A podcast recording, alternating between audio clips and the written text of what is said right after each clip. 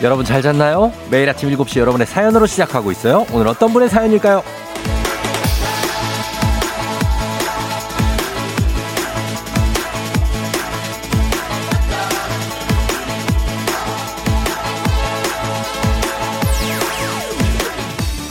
1지우님, 윤여정 배우는 사람 보고 작품을 고른다고 하죠? 제가 FM 대행진을 선택한 이유도 그래요. 저도 사람 보고 라디오 들어요.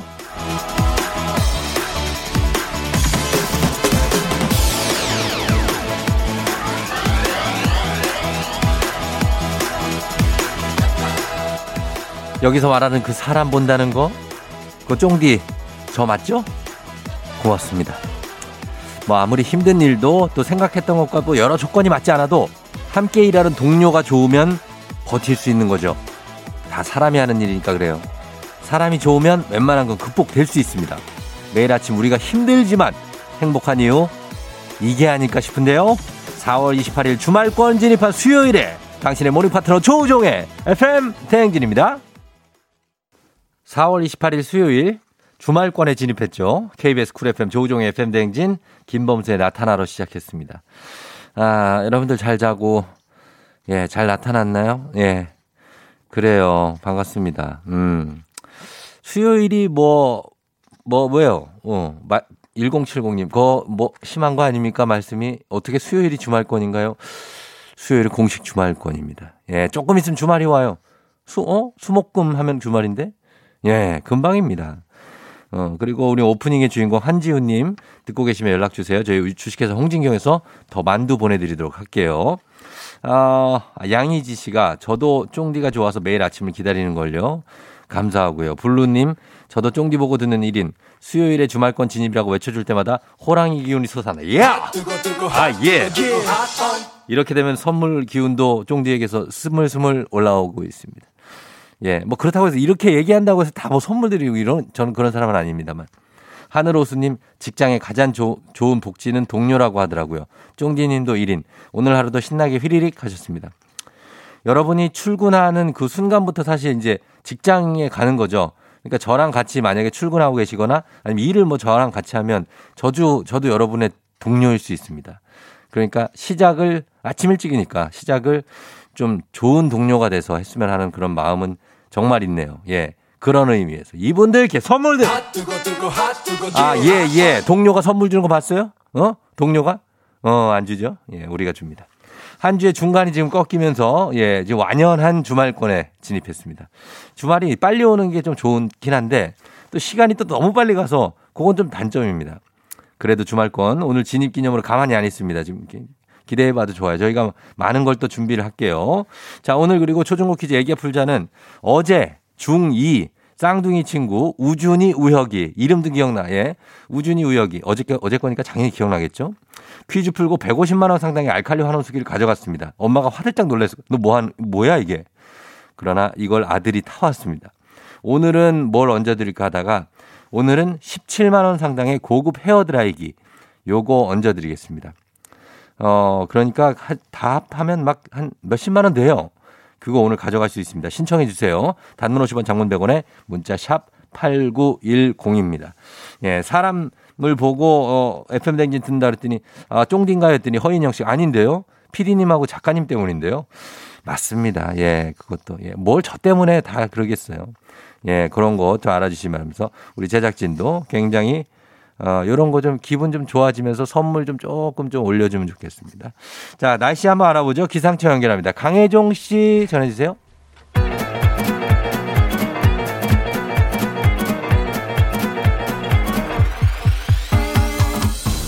아이고, 들려요? 예. 아, 저기, 닭들은 저기 나가서 키워야 돼. 마이크 테스트입니다. 들려요? 예, 행진이 이장인데요. 지금부터 행진이 주민 여러분들 소식 전해 들어가시죠.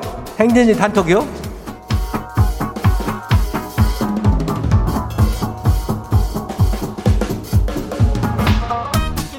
행진이 저기 단톡 소식 다 들었시오, 못 들었시오?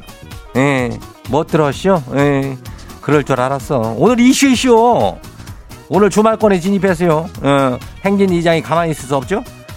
어떻게 여기서 별을 쏘고 가요? 예, 아니 뭐 홍삼 같은 거 쏘고 가요? 뭘 보냐? 오랜만에 뭐 홍삼 쏘고 갈까? 그래요. 그러면은 오늘은 홍삼 싸요. 지금부터는 이제 뭐 묻지도 뭐 따지지도 않는다네. 예, 10분 동안 아무 사연이나 보내봐요. 그냥 점 하나 찍어서 보내봐. 홍삼을 내가 20명한테 쏠 테니까 예, 알겠죠? 지금부터 딱 10분이요. 10분 가는 거요. 단문 50원 장문병원에 문자 샵 8910 예, 요거기로 보내주면 돼요. 지금부터 시작이요. 자, 그건 그렇고 행진이 소식도 같이 봐요. 첫 번째 것이 와요. 2849 주민요. 출근 전에 큰애 앞니 빼주고 하시오. 아주 속이 다 후련해요. 예. 애가 뭐 이제 앞니가 쑥 빠지면 아주 그냥 기분이 확 좋지. 애는 뭐 울었어? 예. 괜찮았어요? 예, 잘했시오. 다음 봐요. 두 번째 것이 봐요. 7456 주민요. 우리 딸이 중2병이 왔쇼. 얼마 전에 가출하겠다고 난리였쇼. 야를 어떻게 해야 중2병에서 벗어나게 할 수 있어? 걱정요. 걱정이래면은 뭐 특별히 그렇겠지만 뭐 중2라면은 그때는 그냥 지나가 봐야 돼. 지금 뭐 어떻게 할 수가 없다고. 세상이 다 나를 중심으로 돌아가고 있다고. 그래서 지금 아마 화성이나 토성 정도 여행 중일 거야. 그거를 조금만 기다려주면은 다 해결될게요. 예, 힘내요. 다음 봐요. 거시기 3162 주민이요. 거시기 이장님, 저 오늘 큰일 하러 가요. 3년 6개월 만난 승무원 여친이랑 결혼 승낙 받으러 가는데 떨리네요. 나는 3162는 잘 알아. 문자를 자주 보내가지고. 자주 보내니까. 근데 여친 오래 만난 것도 알고 내가 사진 보내는 거 봤는데 승무원이라는 걸 참 강조하더라고. 예. 크게 그렇게 자랑하고 싶은가 봐. 아무튼 간에 결혼 승낙을 꼭 받도록 해요. 예. 이렇게 오래 만났으니까 꼭 결혼까지 가요. 파이팅! 다음 봐요. 3320 주민요. 한식 좋아해요? 내가 한식당 운영 중인데 지금 장 보러 가요. 오늘 어떻게 매출 대박 좀 나고 싶은데 파이팅 해요. 식당이라면 뭐 꾸준하게 손님이 드는 게 뭐 제일 좋은 거 아니요? 예. 하여튼간 뭐 매출 대박이 다들 좀 났으면 하는 바람이요. 이 장은 뭐 내가 바랄 거 이거 써? 나는 뭐 소 키우고 사는데? 예, 다들 대박 나요? 다음 봐요. 마지막이요. 6351 주민. 어제 애가 자꾸 다리를 베베 꼬고 팔을 흔들어대서요. 쉬어가마려운 줄 알고 화장실 데려가면은 그건 아니래요. 근데 계속 베베 꼬고 뭐 숭구리당당 춤을 추고 그래서 왜 그러나 싶었는데 브레이브걸스 롤린 그거 추는 거더라고요. 그거 지가 그 춤을 춰요. 아니 이런 걸 어디서 배우는 거래요? 뭘 어디서 배워? 엄마가 그걸 어디서 바꿨지. 애들은 보면은 금방 배워, 금방 따라요. 예, 그런 거요.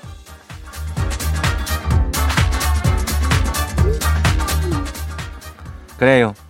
예, 행진이 단톡에 소개된 주민 여러분들 건강한 오리를 만나다 다양한 오리에서 오리 스테이크 세트를 아주 거시기한 놈으로 잡아가지고 그냥 실한 놈으로 해가지고 예, 집으로 보낼게요. 행진이 주민들 그렇게 잘 들어요. 지금 롤린 그거 예, 하고 숭부리당당하고는 분명히 다른 거예요. 알죠? 예, 그걸 알고 이렇게 해줘야 돼요. 다리만 꼬고 아래 위로 왔다 갔다 한다고 다 롤린 춤이 아니다. 이렇게 얘기를 하니까 우리 확실하니까 예, 알죠? 동영상을 보고 좀 연습해야 돼요. 자, 그리고 10분 동안 홍삼 쏘고 있으니까 문자 보내라고 했죠? 예, 계속 보내요. 행진이 단톡 내일도 열려요. 행진이 가족들한테 알려주고 싶은 정보나 소식이 있으면은 행진이 단톡 말머리 달아가지고 이리 보내주면 돼요. 단문 50원 장문병원에 문자 번호 알죠? 예. 샵 8910. 예, 그거예요. 오늘 여기까지예요. 있지, not shy.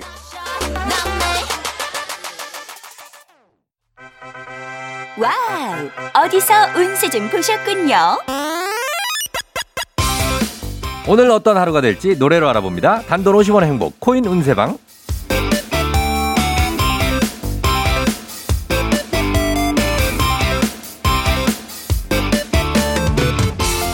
한식의 새로운 품격 사홍원에서 제품 교환권을 드립니다.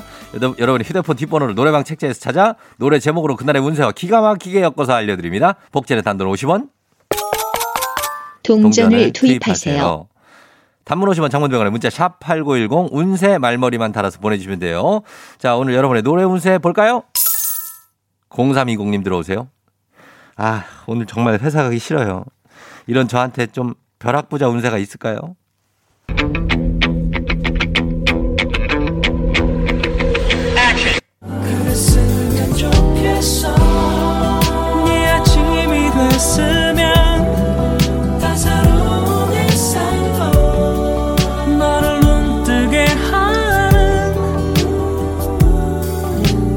쉬게 하는 모든 일은 너를 웃게 하는 모든 게 나였으면. 노래방번호 32098 노래운세 신승훈의 그랬으면 좋겠어.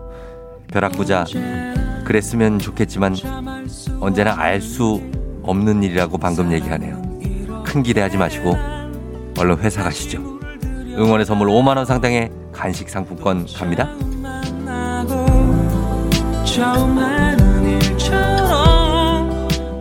다음 운세 노래방 노래 운세 주인공은 0826님. 아, 어제 새로운 직원이 오늘도 출근하겠죠?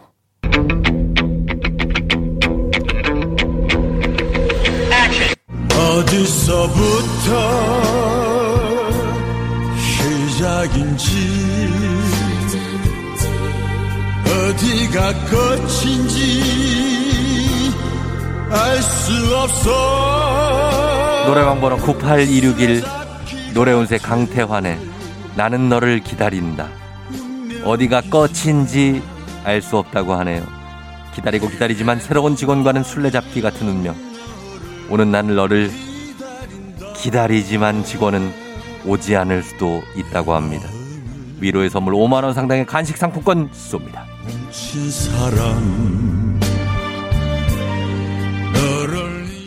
오늘의 마지막 노래 운세 이분입니다. 1230님 들어오세요. 아, 저기 오늘 날씨가 흐린데 한강 운동 나가야 되나요?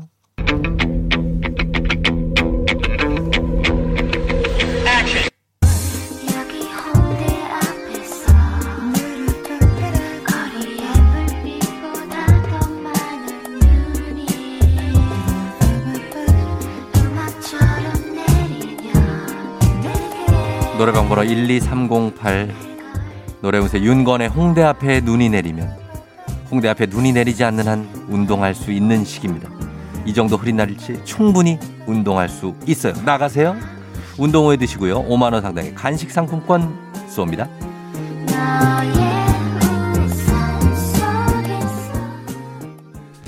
아쉽게도 벌써 약속된 시간이 다 되었네요. 꼭 잊지 말고 FM 대행진 코인 운세방을 다시 찾아주세요.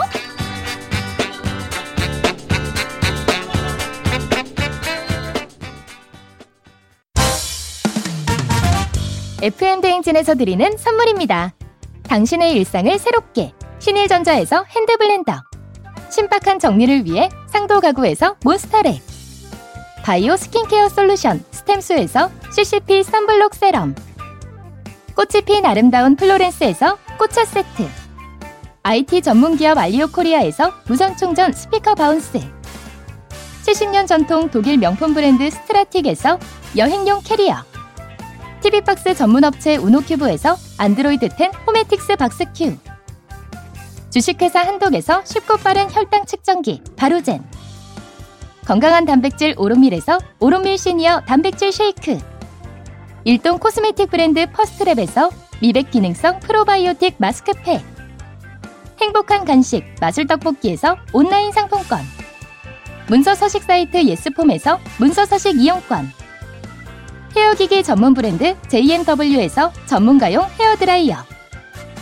대한민국 면도기 도르코에서 면도기 세트, 메디컬 스킨케어 브랜드 DMS에서 코르테 화장품 세트, 갈베 사이다로 속 시원하게 음료, 온 가족이 즐거운 웅진 플레이 도시에서 워터파크 앤 온천 스파 이용권, 셀로 사진 예술원에서 가족 사진 촬영권, 천연 화장품 봉프레에서 모바일 상품 교환권, 판촉물 전문 그룹 기프코, 기프코에서 텀블러 세트, 하루 72초 투자 헤어맥스에서 탈모 치료기기, 아름다운 비주얼 아비주에서 뷰티 상품권, 지그넉 순간, 지그넉 비피더스에서 식후 유산균, 의사가 만든 베개 시가드 닥터필로에서 3중 구조 베개, 브랜드 컨텐츠 기업 유닉스 글로벌에서 아놀드 파마 우산, 미세먼지 고민 해결 뷰인스에서 올인원 페이셜 클렌저, 건강한 기업 오트리 푸드빌리지에서 제미랩 그래놀라, 향기로 전하는 마음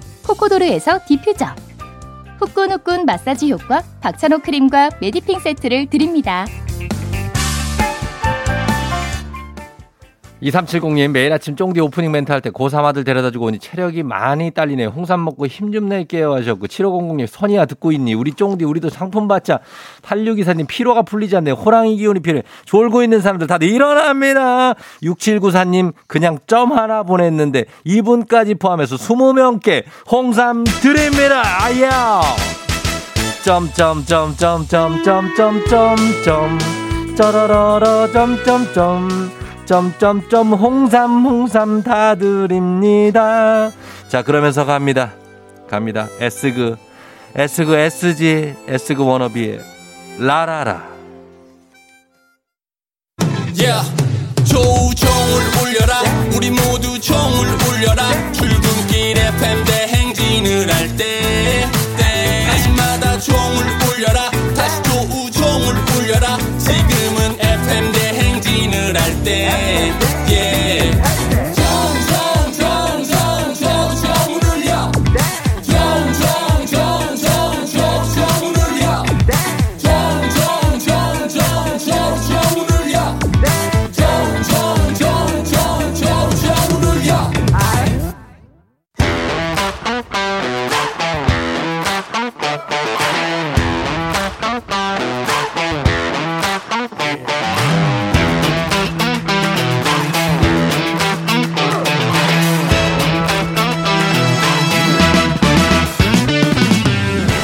학연 지연만큼 사회를 좀먹는 것이 없죠. 하지만 바로 지금 여기 FM 대행진에서만큼 예외입니다. 학연 혹은 지연의 몸과 마음을 기대어가는 코너. 애기야 풀자 퀴즈 풀자 애기야.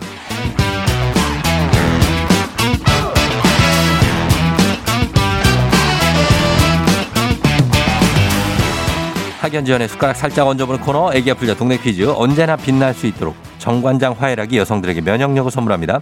학교에 명예를 걸고 도전하는 참가자, 이 참가자와 같은 학교 또는 같은 동네에서 학교를 나오셨으면 응원 문자 보내주시면 저희가 선물 준비합니다. 추첨을 통해서 저희가 오늘은 과연 동네 스타가 탄생하면서 여러분들이 선물을 다 가져가게 될지 한번 연결합니다. 오늘 특별히 17만 원 상당의 고급 헤어 드라이어가 또 여기서 더 얹어서 갑니다. 걸려 있습니다. 오늘은 5916님이네요. 남편이랑 출근 준비하면서 매일 퀴즈 초집중해서 푸는데 연결이 안 돼요. 오늘은 진짜 풀어봅시다. 제발. 막상 요거 하면 어떻게 잘하나 보자. 어디 엄마. 예. 여보세요? 난이도 10만 원 상당의 선물을 거는 초등문제, 난이도 중 12만 원 상당의 선물을 거는 중학교 문제, 난이도 상 15만 원 상당의 선물을 거는 고등학교 문제. 자, 어떤 거 푸실래요? 중학교요. 중학교. 아, 중학교. 어느 중학교 나오신 누구십니까? 아, 저 부천의 소명여중이요. 부천의 송영여중? 아, 예, 소명. 소명. 네네. 아, 소명여중 나오신 부천에 누구세요? 아, 써니요. 써니? 써니. 써니 할 때 그 써니? 네네네네. 아, 써니님 소명여중 졸업한 지가 굉장히 오래됐나요? 좀 됐네요. 좀 됐어요? 네. 알겠습니다. 자, 이제 출근 준비 중이에요? 네. 그럼 이 퀴즈를 초집중해서 푸신다는 얘기가 있던데. 맨날 저희 남편이랑 10살짜리 저희 외아들, 외동아들, 저희 복댕이랑 셋이 맨날 풀거든요. 네, 그래요? 네. 어떻게 명중률이 어떻게 돼요? 확률이? 맨날 맞추는데 전화 안 주셔가지고 맨날 전화 그랬었는데 네, 오늘 주셨어요. 오늘 아니야. 저기 아직 아니에요. 네. 아직 안 드렸어요. 저희 네. 퀴즈를 맞춰야. 네, 그래요. 자, 기회를 드렸습니다. 네. 자, 오늘은 17만 원 상당의 헤어 드라이어가 얹어가는 날이라 더 좋은 날이에요. 예, 이런 날. 자, 됐어요. 오늘 운이 좋아요. 자, 써니님, 요 진정에 대해 직접 푸는 거는 조금 다를 수도 있으니까. 네, 자, 사부랑 한번 풀어봅니다. 네, 자, 첫 번째 문제 드립니다. 12만 원 상당의 선물이 걸린 중학교 문제, 중학교 2학년 사회 문제입니다. 네. 울릉도는 바다에서 여러 차례 용암이 분출하여 해발 984m까지 솟은 큰 화산섬이죠. 독도와의 거리는 92km 정도입니다. 자, 그렇다면 문제입니다. 다음 중 오징어와 함께 울릉도 대표 먹거리인 이것은 무엇일까요? 객관식입니다. 1번 곶감, 2번 호박엿, 3번 사과잼. 2번이요. 호박엿. 2번 호박엿이요? 네. 확실합니까? 네. 2번 호박엿. 정답입니다. 예, 좋아요. 아들이 몇 살이라고요? 10살이요. 10살. 아들 목소리도 나는 것 같은데 맞죠? 네, 이제 막 일어나서 네, 맞추고 있었어요. 이제 막 일어났고. 남편도 네. 있어요? 네네. 그래. 일단 첫 번째 문제는 성공했습니다. 네. 예, 계획대로 돼가고 있어요. 자, 우리 사회 학연지원 타파 중요하지만 여기서만큼 학연지원 중요합니다. 동네 친구리엔 보너스 퀴즈. 자, 부천에 여기 원미구예요, 소사구예요? 거기가. 예, 소명여중. 소사구. 소사? 네네. 예, 부천 소사. 지금 부천 소사에 계신 분들이 이거 문자 꼭 보내주셔야 됩니다. 소명여중 나오신 써니님이 지금 문제 풀고 있어요. 예, 뭐라고요? 원미구 같기도 한데. 원미구 네. 같기도 해요. 그러면 부천 전체다. 예, 부천에 네. 전체다. 중동, 상동 뭐 다 포함해서 가도 북의 초등학교 뭐 다 포함합니다. 단문 50원 장문병원의 정보 이용료가들은 샵8910. 여러분의 응원의 힘입어 퀴즈에 성공하면 우리 써니님 획득한 기본 선물과 함께 15만 원 상당의 가족사진 촬영권 플러스 17만 원 상당의 헤어드라이어까지 드립니다.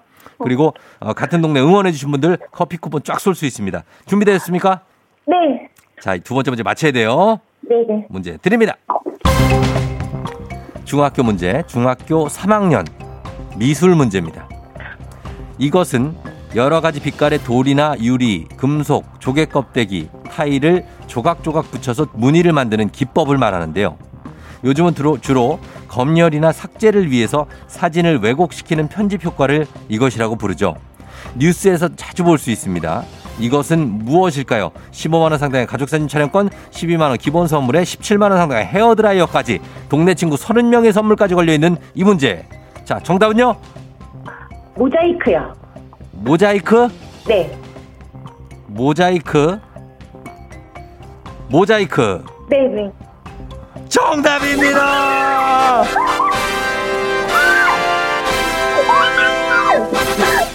이게 누구 목소리예요, 이게?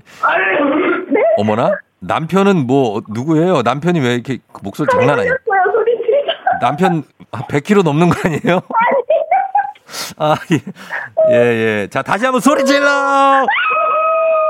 예, 그래요. 아유, 저 터졌습니다. 이렇게 돼서. 예, 선물도 푸짐하게 가져가고 문제도 진짜 평소에 풀던 거랑 똑같이 두 문제 다 맞췄어요. 아, 감사합니다. 예, 그래요. 써니님. 네네. FM 대행진을 매일 들어요? 네. 진짜 아침 루틴이에요, 이거. 루틴이에요. 그리고 몇 시 출근을 해요? 저는 9시 좀 넘어서 가고 남편은 8시쯤 나가요. 그래요? 너무 감사하고. 예, 네, 저희 덕분에 잘 듣고 있어요. 너무 재밌게. 별 말씀을요. 예, 예, 예. 그래요. 뭐, 어느 회사를 다녀요, 지금? 예. 저요? 예. 그냥 좀. 집 근처에 멀지 않은 데로 해서 작은 회사 다니고 있어요. 작은 회사 다니고 있고, 네. 아기는 잘 크고 있고, 10살. 네. 예, 그래요. 아니, 뭐, 그냥, 저 하실 말씀 있나 해서, 쫑디한테. 예. 아니요, 진짜 아침마다 막 퀴즈도 이렇게 막 풀고요. 문자도 그렇게 열심히 보냈는데, 그 별빛이 쏟아진다 음악만 듣고 커피는 못 받고 그러다가, 예. 어느 전화가 갑자기 세수하는데, 비누 칠하고 있는데 전화 와가지고 비누 수건 닦아버리고 막 그랬거든요. 아, 비누를 수건으로 물러오지도 못하고. 아, 진짜. 아, 진짜. 죄송해요. 예. 아니에요. 지금 마무리할 거예요. 괜찮아요. 네. 덕분에 그래요. 오늘 신나는 하루 감사합니다. 그래요. 마무리 잘하시고 저희가 선물 다 챙겨드릴게요. 네, 감사합니다. 그래요. 안녕, 써니님. 안녕. 남편하고 아들도 안녕. 목멜 안녕. 예, 뭐라 그랬지? 자, 9601님. 아, 저도 부천 출신 소명여중 소명여고 파이팅. 선희님도 파이팅 하셨습니다. 6681님. 저도 소명여중 졸업생이에요. 응원합니다. 5115님. 우리 동네 나오니까 이런 기분이네요. 소름. 소명여중은 소사구지요. 소사구 맞네. 9195님. 와, 신기해요. 저 지금 출근길 소명 지하차도 지나는 중인데 응원합니다 하셨습니다. 예, 부천에서 지금 듣고 계신 분들. 예, 다들. 예, 오늘 이분들께 선물 드리면서 바로 다음 문제로 넘어가도록 하겠습니다. 자, 카레와 향 신유의 명가 한국 SB 식품에서 쇼핑몰 상품권과 함께합니다. FM 댕진 가족 중에서 5세에서 9세까지 어린이라면 누구나 참여 가능한 5959 노래 퀴즈입니다. 오늘은 8세입니다. 8세 정하준 어린이가 노래 퀴즈를 불러줬는데요. 여러분 제목만 맞히시면 됩니다. 저희가 10분 추첨해서 쇼핑몰 상품권 드려요. 짧은 건 50원, 긴 건 100원, 문자 샵 8910, 콩은 무료입니다. 자, 하준아 불러주세요. 나를 두고 가면 얼마나 멀리 가려고 그렇게 가고 싶어 나를 졸라나 그대여 나의 어린애 끝났다. 아, 이거 뭐지 이거? 아, 좀 감을 잡을까 했는데 끝났네. 자, 요 노래 세대에 따라서 요 노래는 다른 가수도 떠올릴 수 있을 것 같습니다. 저희는 원곡자를 정답으로 갈게요, 일단. 자, 하준군 다시 한 번만 불러줘요. 그렇게 가고 싶어 나를 졸라나 그대여 나의 어린애 그대는 휘바람 휘 아우 됐다. 여기서 그나 휘바람 우후 요 정도면 여러분 느낌 맞죠? 예, 이 노래 제목 보내주시면 됩니다. 자, 짧은 걸 50원, 긴 건 100원, 문자 샵 8910, 콩은 무료죠. 이문세 나월의 봄바람 듣고 올게요. 예예요. 자, 이문세 나월의 봄바람 듣고 왔습니다. 자, 이 노래 과연 정답이 뭐였을지 발표합니다. 5959 노래 퀴즈 정답 뭐죠? 나를 두고 가면 얼마나 멀리 갈려 그렇게 가고 싶어 나를 졸라나 그대여 나의 어린애 그대는 휘바람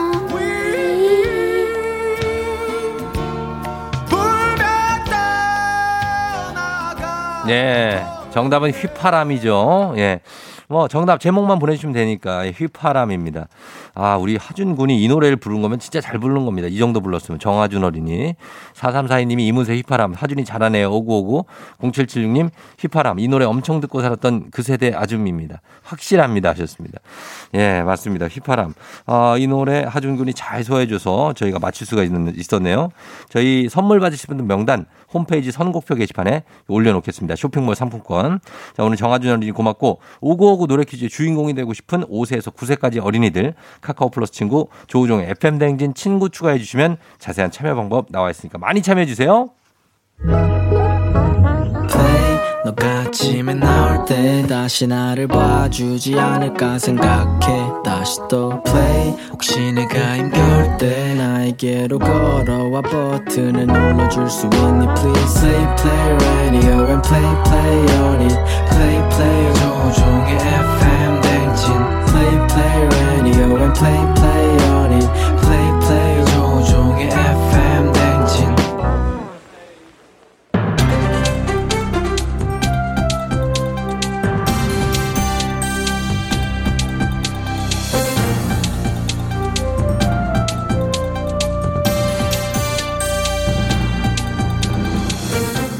안윤상의 빅마우스 저는 손석회입니다.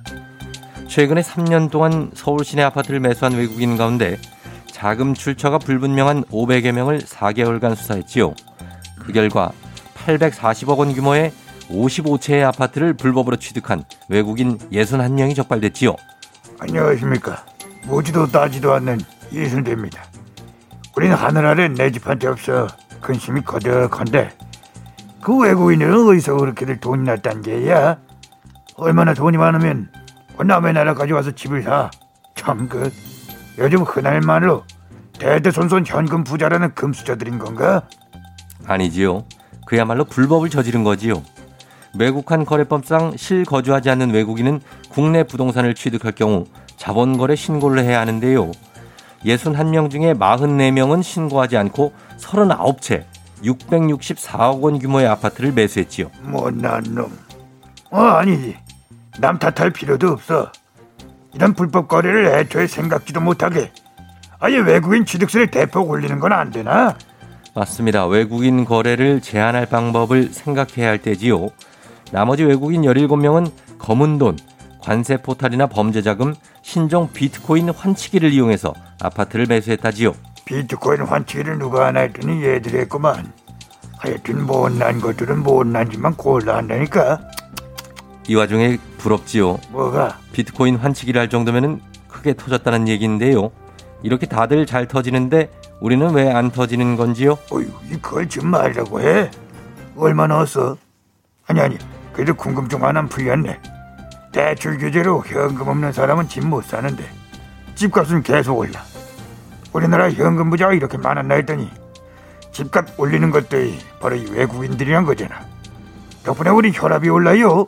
못난 놈들.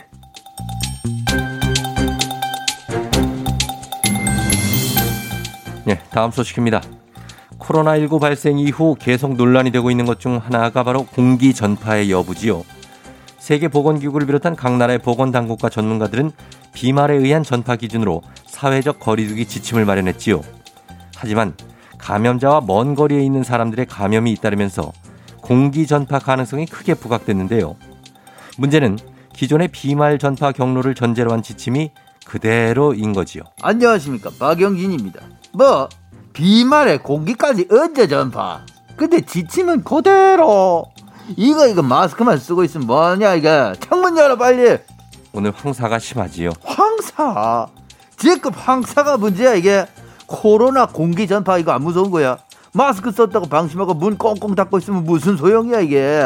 격리된 호텔 안에서 방이 달라 마주친 적 없는 사이에도 전파된 사례 못 들었어? 그리고 개인 보호 장구하고 비말 감염 예방에 집중한 병원에서도 감염이 되고 있어요. 이게 무슨 뜻이겠어? 마스크만 강조할 게 아니라 환기도 같이 강조해야 될 때다 이 말이야 얘. 맞습니다. 실외보다는 실내 전파 사례가 더 많지요. 또한 실내도 환기 시설이 있을 경우에는 전파율이 떨어진다고 하지요. 그걸 아는 사람이 그래. 지금 아는 사람이 그렇게 가만히 있냐. 모두 환타, 빨리빨리 환타. 환타는 갑자기 이거는 광고 심의에 걸릴 수도 있지요. 제품이 심의? 네. 심의에 걸려? 환타. 뭔 얘기야? 환타는 환기 타임이야. 이거 몰라 이거. 이렇게 답답해서 아이고 속 터져. 손발이 맞아야 소도 키우는 건데 이렇게 손발 안 맞아서 우리 소는 누가 키우나. 아이고.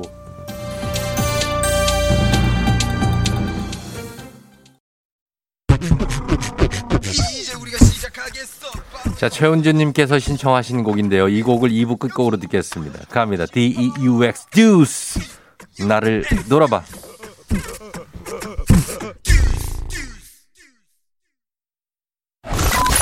You're rocking with the DJ. DJ 조종의 팬. 어머나 벌써 8시. 어쩌지 벌써 8시네. 회사 가기 싫은걸 알고 있어. Getting feeling 어쩌지 벌써 8시. 승객 여러분, FM 대행진 기장 조우종입니다. 안전에 완전을 더하다 티웨이 항공과 함께하는 벌써 8시 호. 오늘은 아카데미상 시상식이 열렸던 미국의 LA로 떠납니다.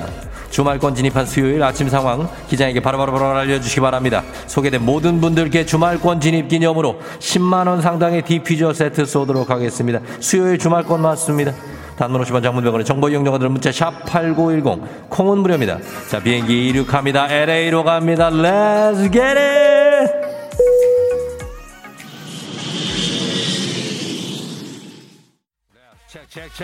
체크.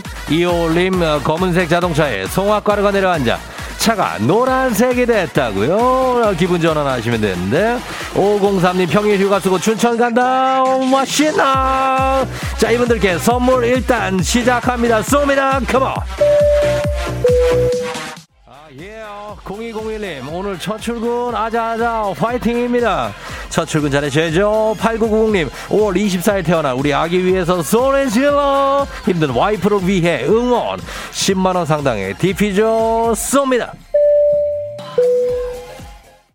와우 예 와우 다같이 갑니다. 0213님 급식 먹으러 가는 학생들의 마음이 이해가 돼요. 저는 급식 먹으러 출근합니다. 오늘 급식 메뉴 뭐지? 1914님 생일인데 미역국도 못 먹어서 유유유유유유유 생일인데 출근 흑흑흑 생일 축하드리면서 이 두 분께도 10만원 상당의 디퓨저 세트 갑니다. 곧바로 가야 되겠죠. 8608님 아빠 차 타고 출근 중. 이 시간 되면 늘 어깨춤이잖아. 어깨춤 갑니다. 7837님 쫑디 덕분에 출근이 빨라져 지각을 안 해요. 최고라고 하셨습니다. 이 두 분께도 디피저 10만원 세트 컴온.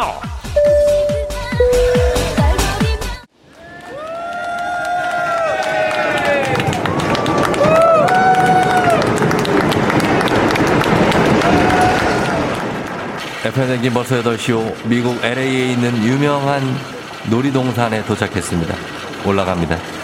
윤여정 선생님의 수상기쁨 오늘 놀이동산에서 맘껏 누려보시면서 지금 올라가죠. 자, 소리 질러요. 예, 끝이 아닙니다. 여긴 LA죠. 스케일이 다릅니다. 두 바퀴 돕니다. 한 바퀴 더 돌아요. 예. 아, 눈 감아야 돼. 눈 뜨지만 눈 뜨면 무서워. 아, 소리 질러요. 아, 그만 질러. 예, 소리 지르면 더 무섭습니다. 코로나 시대 여행을 떠나지 못하는 청취자를 위한 우리 여행지 ASMR. 그만해라 니네. 내일도 원하는 곳으로 안전하게 모시도록 하겠습니다. 몇 바퀴를 도는 겁니까? 땡큐베리 감사합니다. 자, 이제 날씨 알아보죠. 기상청 연결합니다. 강혜종 씨 전해주세요. 조종의 FM 대행진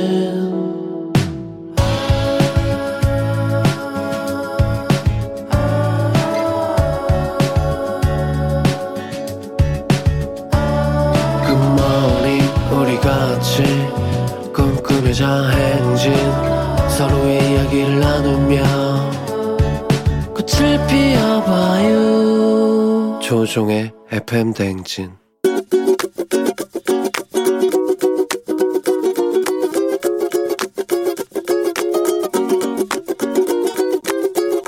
와이프하고 지금 결혼 생활이 이제 10년이 넘어가는데 평소에 우리 와이프가 뭐 이제 부족한 부분이 있으면 옆에서 채워주기도 하고 이런저런 도움을 많이 줘서 저도 참 그런 부분들은 감사하고 좋은데 너무 꼼꼼하게 도와주다 보니까 좀 제가 하는 행동들이나 특히 이제 운전할 때 평소에 굉장히 옆에서 훈수를 많이 두거든요. 뭐 속도를 왜 이렇게 빨리 과속하냐 뭐부터 시작해서 멈출 때 조금 급하게 멈추는 편인데 그런 부분도 좀 옆에서 되게 잔소리처럼 말을 많이 하고 좋게 말해주면 좋은데 너무 막 그 소리 지르듯이 하니까 예, 뭐 제가 사실 완벽하진 않아요. 예, 잘못도 많이 하는데 이렇게 말을 좀 곱게 하는 거하고 이렇게 막 하는 거하고는 또 다르잖아요. 자기야, 내가 운전하면서 옆에서 이렇게 훈수를 두잖아. 그러면 서로 사실 감정도 좀 상하는 것도 있고 아이들도 뭐 다 보고 있는데 내가 학생도 아니잖아. 또 아이들도 아빠를 어떻게 생각하겠어. 그리고 나름 내가 또 안전운전 한다고 하잖아. 열심히 하는데 그런 것도 좀 우리 여보가 알아줬으면 좋겠다. 운전할 때는 서로 예민하니까 또 서로 부드럽게 우리 얘기하도록 노력하자.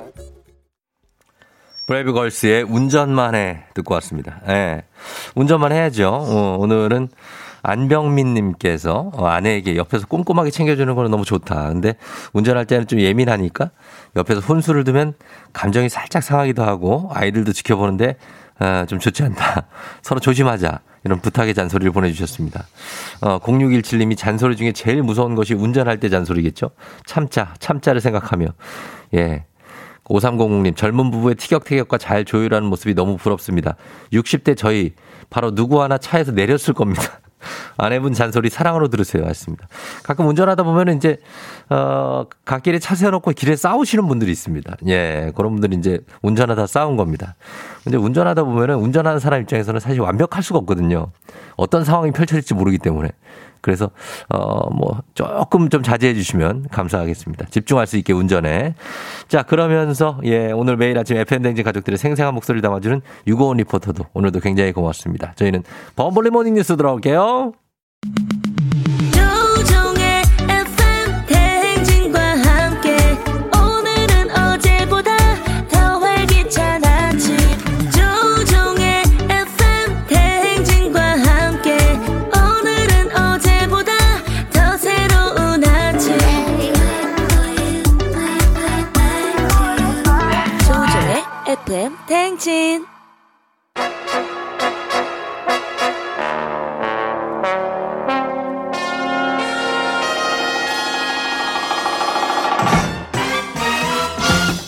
범블리 모닝뉴스 TV 라디오 다 튀는 열정남 KBS 김준범 블리블리 기자와 함께합니다. 네, 안녕하세요. 범블리 기자, 뭐 오늘 뭐 이렇게 되게 뭐 급해요? 아니면 뭐 늦었어요? 아니요. 약간 앞에서 누구 좀 만나서 얘기하고 잡담 좀 하고 들어오다가 약속이 있었어요? 아니요, 우연히 지나가다 만난 네네. 회사 사람. 아, 뭐 잘 지내니 뭘 안부 묻다가 네. 살짝 시간을 놓쳤습니다. 아, 네. 그래요. 네.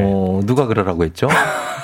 누가 생방전에 잡담을 하시고 아, 제가 좀 안이해졌네요. 더 긴장하겠습니다. 그래. 오늘을 계기로 그러면 좀 더 네. 예, 긴장하는 걸로. 알겠습니다. 예, 알겠습니다. 예. 안경 김설이어서 참 불편하죠, 그죠? 우리는 불편해요. 이 마스크와 이 김의 관계를 어떻게 해결할 수 있는 누가 발명을 좀 해줬으면 좋겠어요. 그러니까 김 안설이는 마스크. 네. 나오면 참 좋은데 앞이 안 보이니까. 자, 그렇습니다. 자, 밤사이 뉴스부터 봅니다. 밤사이 뉴스. 이 성함이 익숙한 분이죠.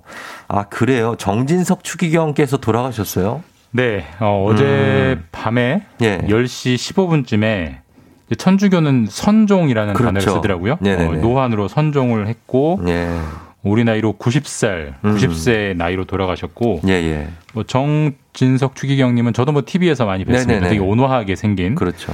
그분 같은 경우는 김수환 추기경에 이어서 두 번째로 예. 우리나라에서 추기경이 2006년에 된 분인데 어젯밤에 생을 마감했습니다. 그렇습니다. 그래서 지금 장례 절차가 이제 이어지겠죠? 바로 오늘 새벽에 명동성당에서 추모 미사가 바로 열렸고요. 네네. 명동성당에서 5일장 오늘부터 5일 동안 이제 미사가 이어진다고 하고 예. 이분 같은 경우는 생전에 네.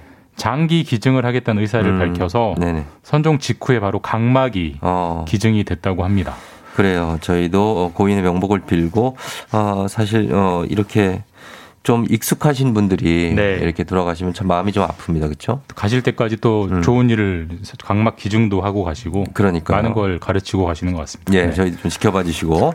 자, 그리고 가족 관련 뉴스도 하나 볼게요. 지금 이게 상당히 좀 뜨거운 감자죠. 네. 비혼 출산 화제가 됐던 사유리 씨 네. 아들 이름은 제니고요. 이 문제를 정부가 공식적으로 논의하기로 했다고요? 네, 그러니까 작년 11월에 이제 제니라는 아이를 사유리 씨가 출산을 했죠. 네. 지금 한 5달 정도 된 것 같고 그렇죠. KBS TV 프로그램에도 곧 출연한다고 하던데 네네. 사유리 씨가 일종의 하나의 이슈를 쏘아 올렸습니다. 이제 비혼 출산이라는 거. 네. 그러니까 결혼을 안 하고 정자를 기증받아서 아이를 네. 낳는다. 굉장히 우리한테 생소한 거죠. 그렇죠. 그리고 기존에 규정 자체가 없습니다. 된다, 만다, 안 된다 규정 자체가 없는 공백 상태인데 네. 어쨌든 많은 관심을 모으고 있고 지금 실제로 일부 언론사 여론조사를 보면 비혼 출산 뭐가 문제냐라는 수용도가 꽤 높게 나오는 걸로 나오고 있어요. 그래서 네. 정부가 이번에 계기로 삼아서 국민들 의견을 구체적으로 수렴해서 이런 네. 관련 규정 제도를 한번 다듬어 보겠다 이런 방침을 밝혔습니다. 그러면은 이 사유리 씨의 이 비혼 출산으로 예. 정부가 정책적 검토에 착수를 네. 했다. 뭐 이렇게 저희 이해하면 됩니까? 그러니까 사유리 씨가 분명히 큰 계기가 된 건 맞고요. 네네. 근데 사유리 씨 때문만에 이제 이런 거 하는 건 아니고 정부가 5년 단위로 이런 걸 발표를 해요. 마치 예전에 우리가 뭐 경제개발 5개년 계획 짜듯이 네. 건강가정기본계획을 5년 단위로 짜고 있습니다. 그래서 네네. 2021년 올해부터 2025년까지의 가정기본계획을 짜서 어제 이제 발표를 했는데 예. 그 과제 중에 하나로 이 비혼 출산 제도화, 양성화 이게 이제 정책적 검토 과제로 들어가 있고 예. 이것 말고도 전반적으로 지금 최근에 다양한 형태의 가족들이 되게 많이 늘고 그렇죠. 있거든요. 예예. 제가 뭐 퀴즈 하나 내면 예. 우리나라 100가구 중에 예. 엄마, 아빠, 아이 그러니까 가장 전형적인 형태의 가족이잖아요. 예. 몇 퍼센트 정도 될 것 같아요, 비중이? 100가구 중에? 네. 저는 절반 좀 넘을 것 같습니다. 29가구밖에 안 됩니다. 예? 네. 그래요? 예. 네. 대부분 30%도 안 돼요? 혼자 사는 경우가 가장 많고 요즘은 동거, 사실혼, 그다음에 네. 친구들끼리 사는 이런 되게 다양한 굉장히 다양하군요. 가구, 가족들이 늘고 있기 때문에 이걸 법적으로 끌어들여야 된다. 그래서 네. 가족의 범위를 확 넓히는 내용이 담겨 있습니다. 맞습니다. 네. 워낙 다양한 가족의 형태가 있고 1인 가구도 워낙에 많기 때문에 그래서 지금 비혼 출산은 이렇게 뭐 여러 가지 찬반은 있어요. 근데 네. 이제 여기에서 논의를 해 나갈 것 같고 주요 변화 내용들은 어떤 게 있습니까? 꽤 많아요. 일단 지금 출생 신고할 때 네. 기본적으로 아빠 성을 따르게 돼 있잖아요. 그렇죠. 근데 네. 앞으로는 이걸 아빠 성이든 엄마 성이든 양쪽이 협의를 해서 정하는 걸 원칙을 바꾸기로 한다고 하고 네네. 그다음에 지금은 이제 동거 부부나 사실혼 부부 이렇게 법률적인 결혼을 안 한 부부는 여러 가지 부부로 인정을 안 하고 혜택에서 빠지는데 그걸 전부 다 이제 부부의 범위로 집어넣는 이런 네. 것들도 지금 정책적으로 추진한다고 정부가 밝혔습니다. 만약에 엄마랑만 살거나 아빠랑만 살면 그 해당 엄마 아빠의 성으로 바꿀 수 있어야 되지 않습니까? 지금도 바꿀 수는 있는데 네. 지금은 좀 절차가 복잡해요. 그런데 앞으로는 기본값으로 네. 아빠 성을 따르는 원칙을 없애버리겠다는 거예요. 그래서 아빠든 엄마든 네. 원하는 대로 골라서 쓰면 된다. 이걸 그러니까. 기본값으로 하겠다는 엄마 겁니다. 아빠가 뭐 연락을 안 하는 경우도 있을 텐데 뭐 아빠한테 가서 뭐 동의를 얻어와야 되고 뭐 이런 거는 예, 예. 조금 좀 그렇습니다. 그래서 지금 이런 말 혼외자라는 말도 없애기로 했다고요. 그러니까 지금도 출생신고에 보면 혼중자, 그러니까 혼인 관계 중에 낳은 자녀냐, 네. 혼외자, 혼인 관계 밖에서 낳은 아이냐 이걸 표시하게 돼 있는데 네네. 이것도 이제 차별이다. 똑같은 그렇죠. 자녀지 뭐하러 그런 걸 구분하느냐. 그래서 예, 예. 혼외자라는 말도 없애기로 했고 이렇게 굉장히 많은 가족적인 어떤 제도, 네네. 단어들을 이번에 바꾸겠다는 내용이 나왔어요. 아, 알겠습니다. 시대가 달라지니까 뭐 가치관이나 기준이 분명히 바뀝니다. 네. 그래서 이거는 좋은 흐름인데 이런 흐름에 반대하는 의견이 분명히 지금 존재하죠. 아.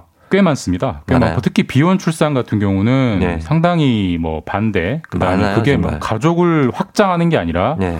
오히려 가족을 해체하는 거다라고 보는 의견도 특히 종교계 쪽에서 많이 나오고 있고 이래서 그 아이 입장에서 사실 아버지가 이제 없는 네, 그리고 그게 아이한테 과연 아이 인권에는 어떻게 도움되는 이런 것도 한번 따져봐야 되는 부분이어서 그렇죠. 윤리적인 문제, 문화적인 문제가 많고 네. 제가 여러 가지 내용 말씀드렸는데 그건 정부의 계획입니다. 계획. 예. 그리고 그게 실행이 되려면 네. 법을 바꿔야 돼요. 그렇죠. 가족법, 민법들을 바꿔야 되는 거기 때문에 결국은 국회를 통과해야 되고 네. 제가 말씀드린 여러 가지 논란들이 국회 안에서 이제 이루어지면서 네. 어떻게든 이제 여론의 향배에 따라서 방향성들이 잡히겠죠. 어쨌든 정부가 논란이 될 만한 이슈에 공을 이제 쏘아 올렸습니다. 네, 공론화시키는 게 중요할 것 같습니다. 네. 다음 뉴스는 요즘에 이제 비트코인도 있고 뭐 알트코인도 있고 뭐 무슨 네. 코인 뭐 많은데 가상화폐를 놓고 정부하고 투자자 사이의 갈등이 좀 크죠? 엄청나게 지금 불이 붙고 있고요. 예, 예. 우리나라의 코인 개수가 한 200개가 넘는다고 해요. 그러니까 셀 수 없이 많다고 합니다. 지금도 오늘도 제가 그냥 준범 코인 만들어도 코인 만들 수 있어요. 네, 그렇게 제도가 허술하기 때문에 예, 예. 그래서 지금 정부가 아, 이대로 두면 안 되겠다. 규제, 감독 확실히 하겠다라는 어떤 정책을 지난주에 밝혔고, 예, 예. 지금 그다음에 코인을 거래하는 거래소들도 네. 지금 한 200개 넘게 난립을 하고 있는데 네. 이게 제대로 된 것인지 아닌 것인지 의심스러운 것들이 많거든요. 그래서 그런 것도 좀 확인해서 문 닫게 하겠다 이런 식의 좀 강한 좀 훈장 선생님 같은 어떤 질책을 정부가 하고 나섰더니 예. 이제 아, 이게 무슨 얘기냐 반발이 있는 거죠. 엄청난 반발들이 일고 있는 거죠. 그래서 이제 뭐 세금 얘기도 있고 세금을 매긴다는 얘기는. 정부도 가상화폐를 일종의 자산으로 인정한다라는 그러니까 얘기 아닙니까? 지금 투자자들 혹은 투기자들의 가장 감정선을 건드리는 게 네. 이 세금을 매기겠다는 정부의 방침이에요. 그러니까 지금은 가상화폐로 5억을 벌건 10억을 벌건 11억을 벌건 네. 세금을 한 푼도 안 내거든요. 0원. 네, 소득세가 영원인데 없어요. 내년 네. 1월부터는 네.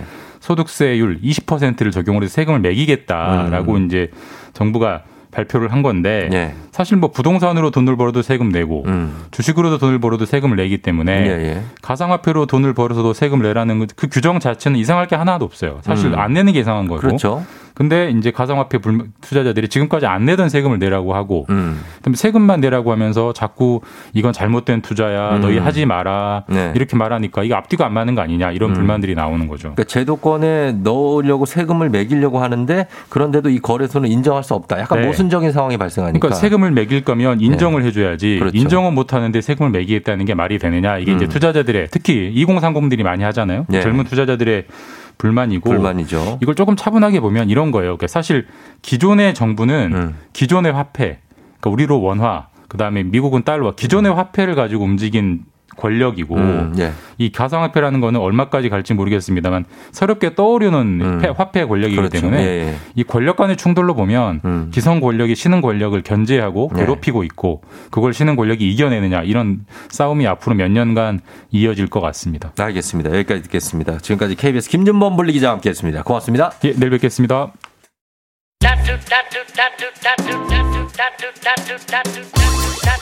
최경화 씨가 최태성 쌤 모시는 날이네요 하셨습니다. 그렇습니다. 오늘 최태성 쌤이 오늘은 어떤 모습으로 어떤 경로를 통해서 오셨을지 여러분 기대해 주시기 바랍니다. 잠시 후 별별 히스토리로 다시 돌아올게요. 기다려주세요.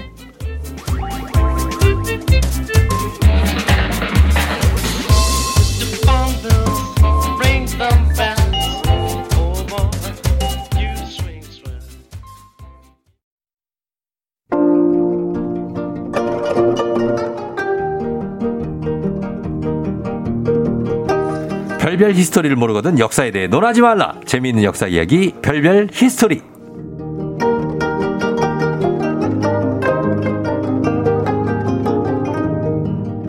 역사계의 큰별에서 이제는 방송계까지 침입하신 분입니다. KBS 라디오와 TV까지 꽉 잡고 계신 큰별쌤 최태성 선생님 어서 오세요. 네, 안녕하세요. 스웨덴 별별 히스토리 큰별 최태성입니다. 우! 예. 보라 안녕. 네. 예, 오늘 뭐 파랑 빨강에 예, 진짜 국가대표가 아닌 분이 이렇게 입고 다니는 것도 참 흔치 않은 일이에요. 역사 국가대표. 아, 네, 한국사 국가대표. 아, 그래요? 그래서 이렇게 입고 오는 건데. 역사 국가대표가 네. 있어요? 그렇습니다. 아, 네. 네, 반갑습니다. 오늘은 이제 저기 자전거 안 타고 오셨죠? 아, 왜냐면 제가 다음에 네. 지금 스케줄이 또 있어요. 줄줄이 있어가지고 네네네. 오늘은 자전거 소화하기 조금 어려워가지고 오늘은 지금 지하철 타고 왔습니다. 지하철로 아주 네. 오셨고. 예. 맨 마지막에 제가 슬라이딩해서 들어왔는데 네. 아, 좀 제 민폐 좀 보였습니다. 왜냐면 그걸 못하면 급행을 못하면. 네. 요 시에 늦을 것 같아가지고 예, 그 문 앞에서 예, 저 때문에 조금 예, 이렇게 밀쳐서 들어가신 분은 정말 오늘 죄송합니다. 네, 양해 바랍니다. 예. 네. 아 이게 다들도 이렇게 물어보시고 허일구님이 어제 4분은 울음바다 오늘 4분은 웃음바다 어서 없이요 큰별쌤 하셨습니다. 예 그래요. 1056님이 어제 그날에서 너무 웃기셨는데 라디오 텐션이 그대로 나오는 듯했다. 큰별 선생님 오늘도 텐션업 부탁드린다고 하셨습니다. 네 화요일날 10시 역사전을 그날 KBS 1에서 만나겠습니다. 그렇습니다. 네. 예. 윤지님이 아들이 오늘도 큰별쌤 자전거 타고 오시냐고 물어요. 오늘은 편히 오시는 거죠? 하셨는데 오늘은 지하철로 아주 편하게 오진 않았습니다. 슬라이딩 태클 걸면서 네. 예, 와 계십니다. 예. 아, 자, 근데 9호선은 예, 정말 9호선 사람 많죠. 아, 이건 정말 상상을 초월합니다. 네, 출근길 진짜 꽉 참나 꽉 그냥. 네. 아, 콩나물이 이런 콩나물이 없습니다. 급행은 정말 굉장히 치열해요. 아, 진짜 치열해. 그리고 내려서 올라오는 네. 것도 네. 어마어마하게 걸려요. 올라오는 인파? 네. 아, 그러니까. 줄을 잘 서야 빨리 올라옵니다. 맞습니다. 올라오는 줄도 잘 써야 되고요. 네. 네. 자, 갑니다. 그래서 최태성 선생님이 유쾌함, 그 에너지 여기서 여러분 다 받아가시기 바랍니다. 자, 오늘도 한번 퀴즈로 시작해볼까요? 자, 오늘 퀴즈는요. 아, 조금 어렵습니다. 자, 출발해보겠습니다. 네. 조선의 왕이었다가 쫓겨나서 군으로 강등된 왕은 몇 명일까요? 아, 이거 몇 명이지? 보기 1번. 1명, 2번 2명, 3번 5명, 4번 10명. 10명? 우리가 일반적으로 무슨 군, 무슨 네. 군, 뭐 이렇게 이야기하는 사람이 있잖아요. 그쵸, 예. 일단은 광해군 생각나는데. 예, 좋아요. 일단 한 명은 됐네. 예, 한 명만 더. 연산군 있잖아. 왜 연신내? 네. 뭐 아니 연신내 있다고 많지 연신내. 많지 않습니다. 아니 네. 정류장 중에 연신내라고 있다고요. 네. 그렇습니다. 네. 자 아무튼 여기 단문 50원, 장문 100원이 드는 유료 문자 샵 8910 무료인 콩으로 정답 보내주세요. 추첨을 통해서 10분께 선물 드립니다. 방송 중에 사연 보내주신 분들 중에 한 분 추첨해서 2020년 올해의 책 필독서 역사의 쓸모 선생님이 직접 사인까지 해서 드리니까요. 사연도 많이 보내주시면 좋겠습니다. 지금 자제분이 몇 명이시죠? 저는 우리 딸 아윤이 한 명. 딸 하나? 혹시 네. 더? 계획은 없어요? 계획이요? 계획은 뭐 어떻게 될지 모르죠. 왜? 아니 뭐, 아 그렇지. 그러는 거죠. 아 그러시군요. 네, 계획 안 하시고, 네 오케이 좋습니다. 자 그러면 아니, 그게 왜요? 아니 왜 갑자기 대뜸 그러시는 거예요? 아니 왜냐면 제가 오늘 네. 조선의 다산 왕을 한번 뽑아보려고 합니다. 다산 정약용. 아니. 되게 당황하시네. 그냥 애드립이에요, 그냥. 아, 그렇군요. 다산 정약용. 아, 예. 아, 나 그런 애드립은 또 내가 미처 생각을 못했네. 아, 그래요? 뭐, 어떻게 그러면. 네. 예. 많이 네. 자녀를 출산한 왕. 아, 네. 출산한 왕. 네네네. 다 자, 거의 다 다산왕 아닙니까? 그렇지 않아요. 아, 그래요? 네. 네. 자, 다산왕 3위부터 공개합니다. 3위는? 네. 힌트 드리겠습니다. 예. 광해군의 아버지 되겠습니다. 광해군 아버지 선조? 오! 아 근데 진짜 쫑디는 진짜 예. 역사 많이 알아요. 바로 선조죠. 광해군 아버지는. 맞습니다. 조선 다산왕 3위는 바로 선조입니다. 예. 부인은 8명입니다. 8명. 네. 왕비가 2명이고요. 네. 네. 후궁이 6명입니다. 뭐 그때 다 그렇게 그랬다고 그러더라고요. 근데 후궁 6명은 알겠는데 왕비는 왜 2명일까요? 왕비가 왜 2명이지? 왕비는 원래 오직 1명이에요. 그러니까요. 그러니까 정실 부인이라고 할 수 있죠. 근데 그 왕비가 돌아가시면 후궁 중에서 네. 왕비로 간택이 되는 게 일반적입니다. 그렇죠. 물론 이제 외부에서 간택되는 경우도 있는데 네. 어쨌건 이 왕비는 후처죠. 그러니까 뭐라고 부르냐면 네. 계비라고 불러요. 계비. 계모할 때 그 계자와 그렇죠. 왕비할 때 비자가 붙어가지고 계비라고 이제 부르는데 네. 자 선조 부인 8분을 통해 낳은 선조의 자녀는 한 분이라고 하셨죠? 아까 예? 자녀 한 명. 저요? 네, 예. 네, 한 명. 네. 선조 자녀. 14남 11녀 총 25명입니다.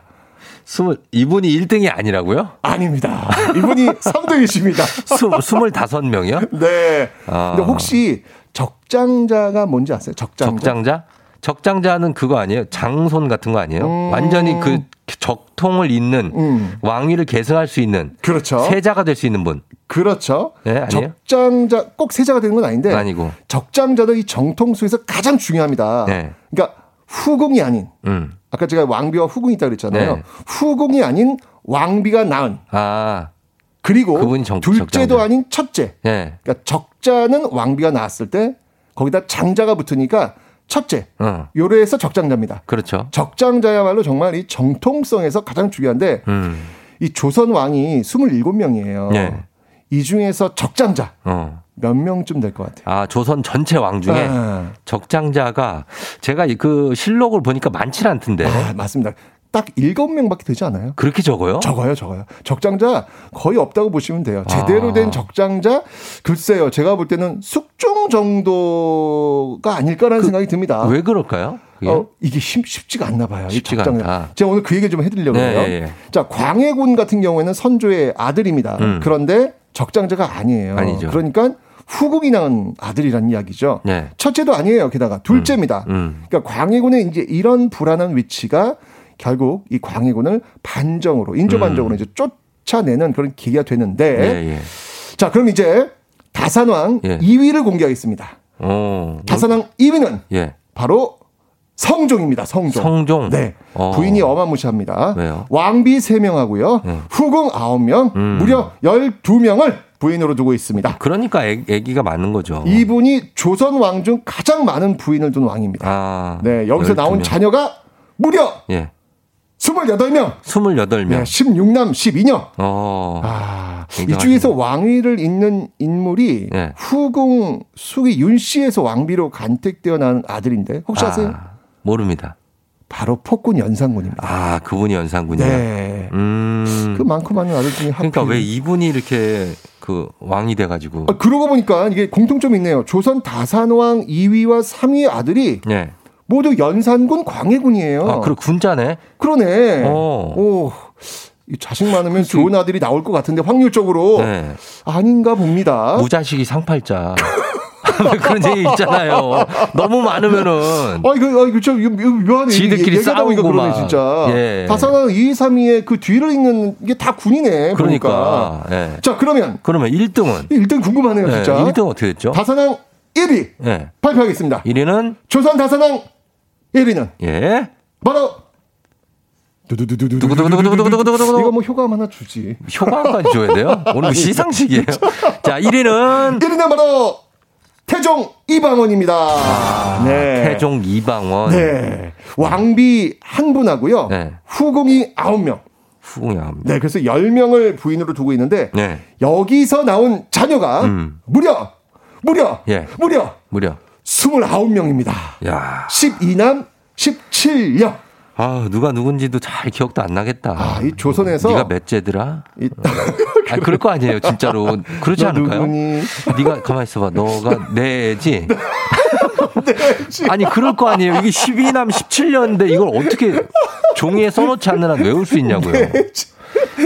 에이, 그렇진 않죠. 아이고. 기억을 한다고요? 할 것 같아요? 아이, 그럼요. 저 학교에서 한 반이 저기 30명이잖아요. 그럼 그 이름 다 기억해요? 그러니까 한 반이네, 한 반. 한 클래스네.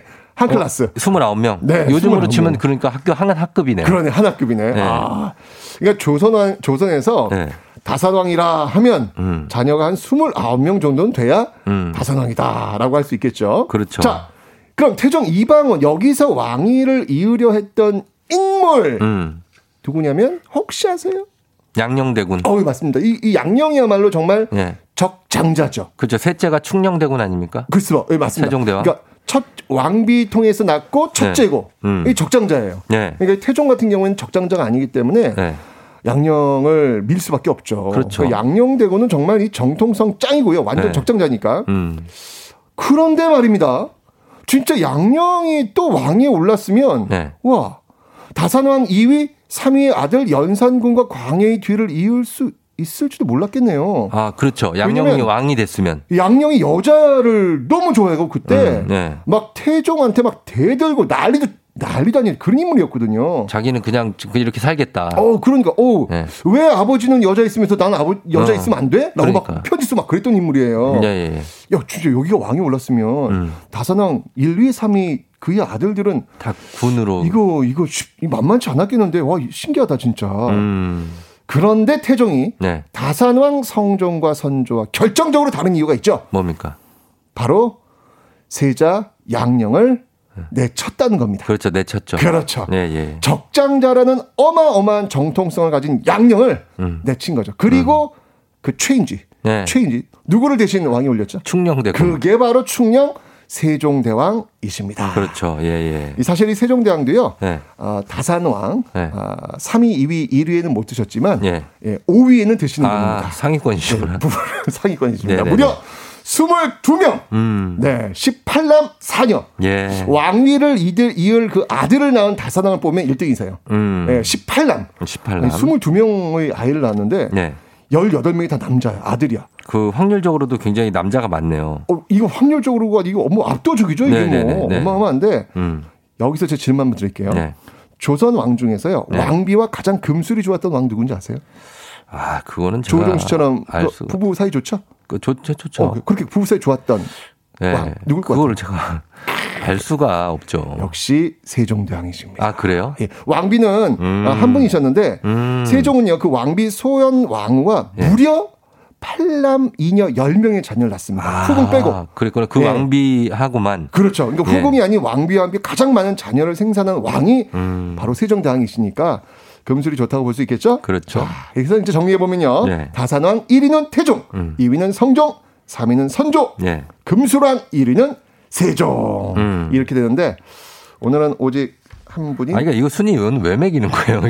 그냥 하는 거예요? 아니, 너무 재밌잖아요. 이렇게나 많은 아이를 낳았는데 그 뒤를 잇는 이 아들들의 모습들이 야, 이거 공통적으로 문제가 좀 많았어요, 지금요. 광해군, 연산군. 그렇죠. 요게 이제 하나하나 이제 스토리가 들어가면 다 이유가 있습니다. 그러게 이게 여기서 끝날 거가 그렇죠, 아닌 것 같아요. 예. 제가 이제 앞으로 이제 계속해서 이야기해 드릴 텐데 궁금하시면 KBS 1 역사전은 그날을 한번 보시면 되겠습니다. 본인이 MC예요? 네.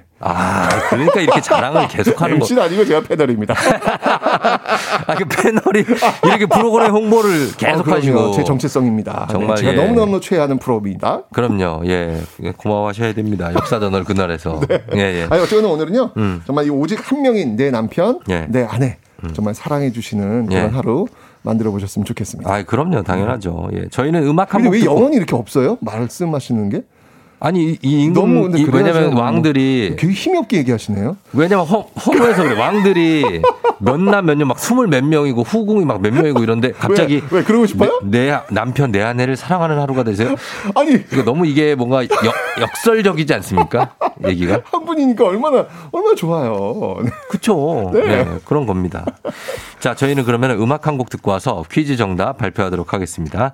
자, 음악 들을게요. 채연. 우리는 듣기 전에 요거 퀴즈 한 번 더 내드리고 듣겠습니다. 자, 퀴즈 나옵니다. 조선의 왕이었다가 쫓겨나 군으로 강등된 왕은 몇 명일까요? 1번 1명, 2번 2명, 3번 5명, 4번 10명. 자, 단문 50원, 장문 100원, 유료 문자 샵 8910 무료인 콩으로 정답 보내주세요. 10분께 저희가 추첨 통해 선물 드립니다. 자, 음악 드릴게요. 채연의 둘이서. 채연의 둘이서. 이게 선곡이 죽이네요. 오늘 그래요? 이 문제 힌트네. 둘이서. 예. 이충원 PD의 어떤 전략적인 제휴입니다. 그리고 오늘 지금 보니까 노산군은 어떻습니까? 얘기하는데, 좀 잘하시네요. 근데 일단 지금 문제가 오늘 쫓겨났다고 했으니까, 노산군 단종인이지 않습니까? 쫓겨난 건 아니죠. 쫓겨난 건 아니고. 그래서, 일단 그건 약간 좀 다른 것 같아가지고. 네네. 가겠습니다. 자, 채연의 둘이서 듣고 왔고요. 자, 선생님 퀴즈 정답 이제 발표할까요? 네, 오늘 정답은요. 채연의 둘이서. 정답은 2번 2명이었습니다. 예. 연산군, 광해군 이렇게 2명이죠. 자, 오늘 자 선곡표에서 친필 서명책을 포함한 선물 받으실 분들 명단 확인해주시면 되겠고요. 0325님이 3학년 딸이 별별쌤 강의 들으면서 한국사 시험 준비 중이에요. 정답 2명. 1152님 최태성쌤 존경하는 역사 교사입니다. 항상 응원해요. 오늘 저희 학교 학생들 한국사 시험인데 잘 보게 응원 부탁드려요. 화이팅! 화성고 1학년 화이팅! 네. 그리고 0517님이 KBS 누가 잘하나 팀 작가예요. 전 눈운잔 MC와 최태성쌤 방송 들으며 출근 준비합니다. 작년 6.25 전쟁 특집으로 최쌤이 눈 오늘 잘 나왔다. 두고두고 하죠. 아, 나와서 뭐 하셨어요? 나와서 6.25 전쟁. 아, 뭔 노래를. 누누잘 노래 프로그램이에요. 그래서 6.25 전쟁 노래를 제가 설명했습니다. 아, 설명하셨구나. 네. 누가 잘하나 제가 MC입니다, 원래. 그래요? 예전에 제가 MC, 저랑 정다은 씨랑 같이 했잖아요. 아, 그렇구나. 예, 예, 예. 거기서 그럼 결혼하신 거예요? 그렇다고 봐야죠. 아, 그렇구나. 거기서 연애하신 거구나. 아, 연애가 이제 방송을 했는데. 네, 같이 이렇게. 아무튼 감사합니다. 자, 이분들도 선물 다, 예, 드리면서 마무리하도록 하겠습니다. 선물 받으신 분들 명단, 선곡표 명단 확인해 주세요. 선생님, 저희는 다음 주에 만나요. 네! 자기야, 사랑해. 뭐야? 안녕하세요. 이승환이죠. 라디오 헤븐.